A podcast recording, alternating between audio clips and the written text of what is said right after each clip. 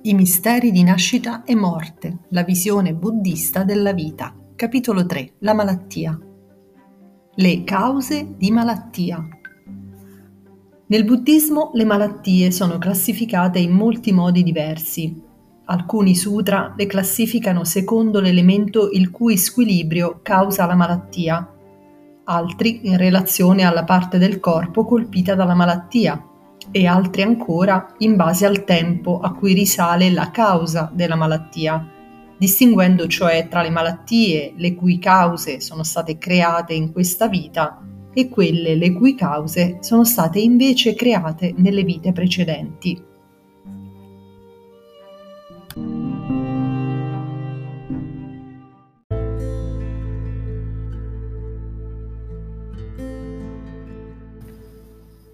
Per esempio, secondo il Trattato sulla perfetta saggezza di Nagarjuna, le malattie si dividono in malattie karmiche e malattie correnti, e queste ultime si dividono a loro volta in malattie del corpo e malattie della mente. Le malattie del corpo si dividono ulteriormente in malattie interne, originate da cause interne al corpo, e malattie esterne, le cui cause sono esterne al corpo. Tientai elenca sei cause di malattia che includono le abitudini alimentari, le infezioni virali, gli squilibri mentali e i fattori genetici. Nichiren basa la sua concezione della malattia su quest'ultima sistematizzazione delle malattie e delle sue cause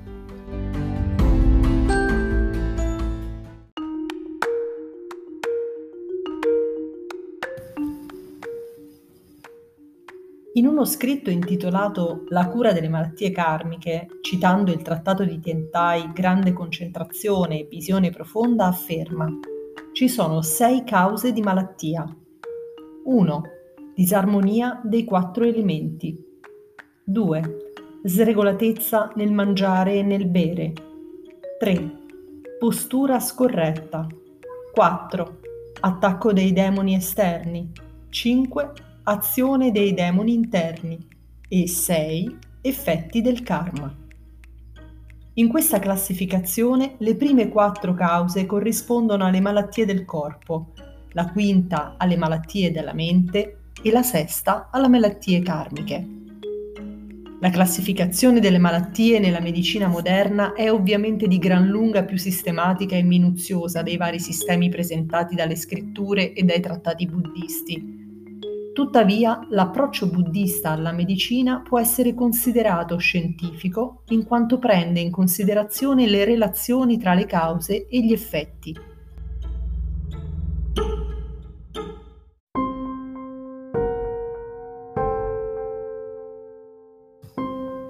Per di più, mentre la medicina moderna tende a isolare la parte malata dal resto del corpo cercando di curarla alla stessa stregua di un tecnico che ripara la parte malfunzionante di una macchina, la medicina buddista vede la malattia come un riflesso del funzionamento del corpo nella sua globalità e addirittura dell'intera vita dell'individuo. Cerca perciò di curarla non solo attraverso le terapie mediche, ma anche tramite il cambiamento dello stile di vita e dell'atteggiamento del malato.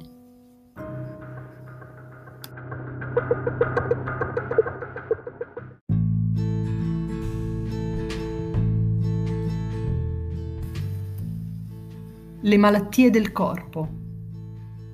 La prima delle sei cause di malattia citate precedentemente si riferisce alle malattie che sorgono dalla disarmonia dei quattro elementi, terra, acqua, fuoco e vento, che formano il corpo umano e corrispondono agli stati fisici solido, liquido, termico e gassoso.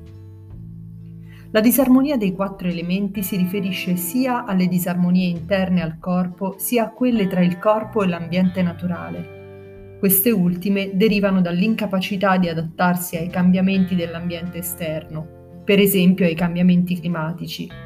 Qualunque rottura dell'armonia naturale può causare una malattia fisica. La sregolatezza nel mangiare e nel bere e la postura scorretta, definita anche meditazione irregolare, che sono la seconda e la terza causa di malattia, possono essere viste come esempi di uno stile di vita squilibrato, che può implicare un'alimentazione scarsa o al contrario l'eccessivo consumo di cibo e bevande, oppure un ritmo di vita disordinato, dove il sonno è insufficiente o manca l'esercizio fisico. Tutti questi fattori ci predispongono alla malattia. La quarta causa di malattia menzionata da Tientai, attacco dei demoni esterni, è piuttosto singolare. Il concetto di demone in questo caso indica qualunque fattore esterno al corpo in grado di danneggiare il fisico o addirittura di causare la morte. In questa accezione possono essere considerati demoni per esempio gli agenti patogeni invasivi come i batteri o i virus. Anche la moderna nozione di stress, ormai largamente riconosciuto come causa di numerose patologie, rientra in questa definizione.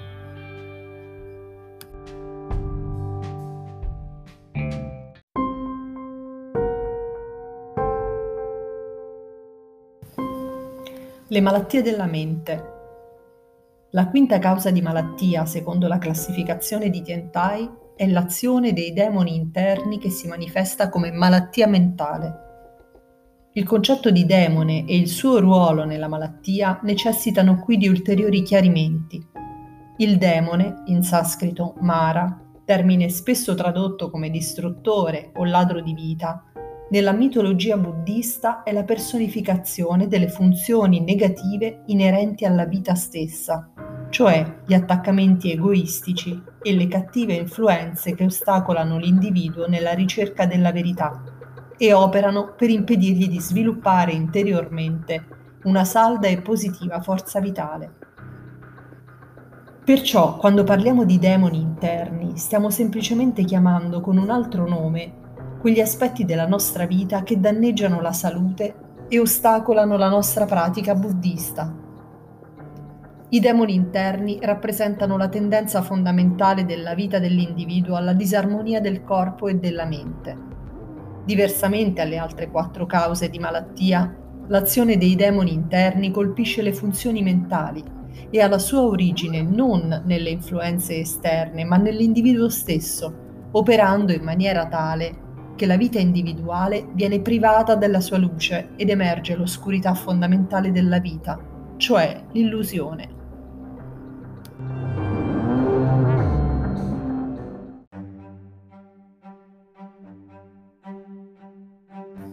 Dall'oscurità e dall'illusione sorgono i cosiddetti tre veleni, l'avidità, la collera e la stupidità che nella loro essenza sono demoniaci e vengono considerati la fonte di tutti gli attaccamenti egoistici e dei desideri distruttivi.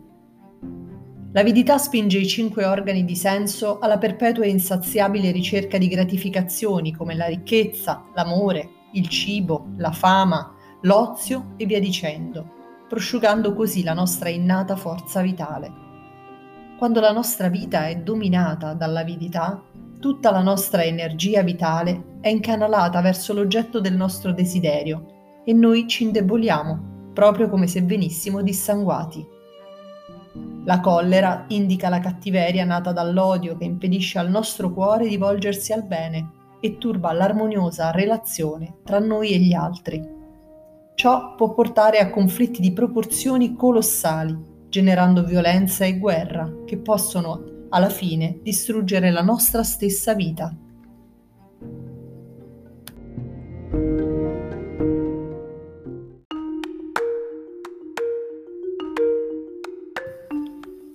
La stupidità in questo contesto si riferisce all'ignoranza della propria natura buddhica ed è caratterizzata dalla cecità alla legge di causa ed effetto e dal conseguente miope attaccamento al guadagno immediato. La stupidità impedisce all'individuo di vedere il danno che un modo di vivere insensato causa al suo corpo e alla sua mente. I tre veleni fanno parte di ciò che il buddismo definisce illusioni fondamentali o illusioni e desideri. Ognuno di essi è caratterizzato da tratti specifici. L'avidità, per esempio, porta con sé l'avarizia, l'autoindulgenza, il senso di colpa, la falsità e l'adulazione mentre la collera si accompagna al risentimento, all'odio, all'irritazione, alla gelosia e all'impulso di far male ad altri esseri viventi. Il buddismo identifica 20 di questi tratti specifici che a loro volta danno origine a un numero ancora più grande di impulsi distruttivi che possono danneggiare l'armonia della vita, fino al punto di causare gravi malattie del corpo e della mente. I diversi modi in cui la malattia mentale si manifesta e la complessità del funzionamento di tutti questi impulsi distruttivi motivano l'affermazione che esistono 84.000 differenti tipi di malattie della mente a fronte di solo 404 tipi di malattie del corpo.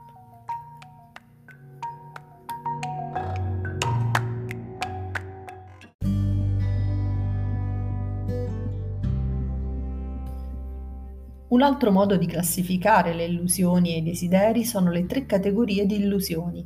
Le illusioni del pensiero e del desiderio, le illusioni innumerevoli come le particelle di polvere e di sabbia e l'illusione sulla vera natura della vita.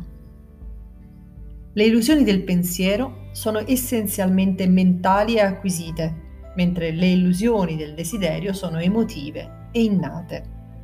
Le illusioni del pensiero indicano le false percezioni della realtà che possono presentarsi sotto forme diverse, come ad esempio le nozioni erronee di considerare assoluta la nostra esistenza, benché i nostri corpi siano formati dalla temporanea unione dei cinque aggregati, o di credere di possedere ciò che in realtà non può appartenerci in eterno oppure di ritenere che la vita finisca al momento della morte o che continui dopo la morte in qualche forma eternamente immutabile, o di non riconoscere l'esistenza della legge di causa ed effetto, o di aderire a concezioni ristrette o distorte che conducono a considerare ciò che è inferiore come superiore. Le illusioni del desiderio possono essere riassunte molto più brevemente, in quanto includono le emozioni fondamentali, come l'avidità, la rabbia, la stupidità e l'arroganza, che sorgono in relazione a specifici oggetti o eventi.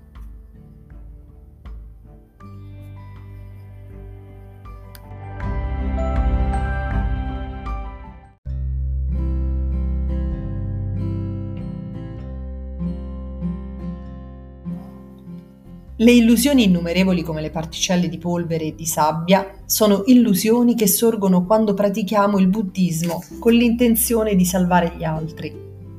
Pur riconoscendo la validità dei principi buddisti, alle volte possiamo credere che essi non siano applicabili alla situazione di determinate persone, o possiamo mancare della convinzione necessaria a condividere con gli altri ciò che abbiamo imparato. Tuttavia, vincere queste difficoltà è la vita del Bodhisattva. Quando esprimiamo pienamente la nostra saggezza, affrontando direttamente ogni aspetto della nostra vita e condividendo con gli altri gli insegnamenti buddisti, stiamo manifestando la nostra buddhità.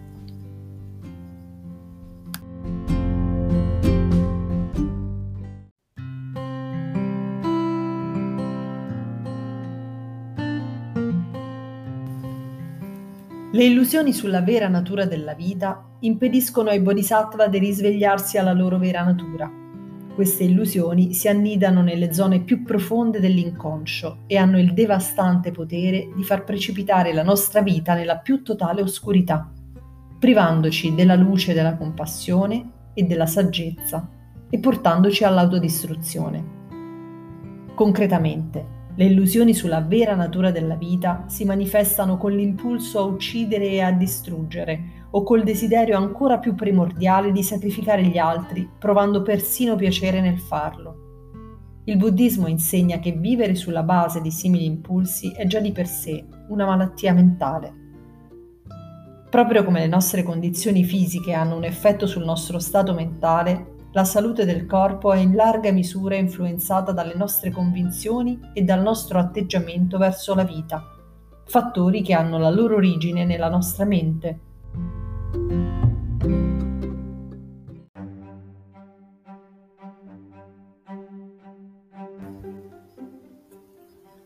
Possiamo perciò concludere che la mente ha da un lato un'enorme influenza sulla nostra salute dall'altro è a sua volta estremamente influenzabile dalle circostanze esterne. Sostituire le illusioni derivanti dai tre veleni con la fiducia, la saggezza e il coraggio generati dalla nostra pratica buddista è fondamentale per rafforzare e sostenere la salute spirituale, che è il fondamento del benessere fisico e mentale.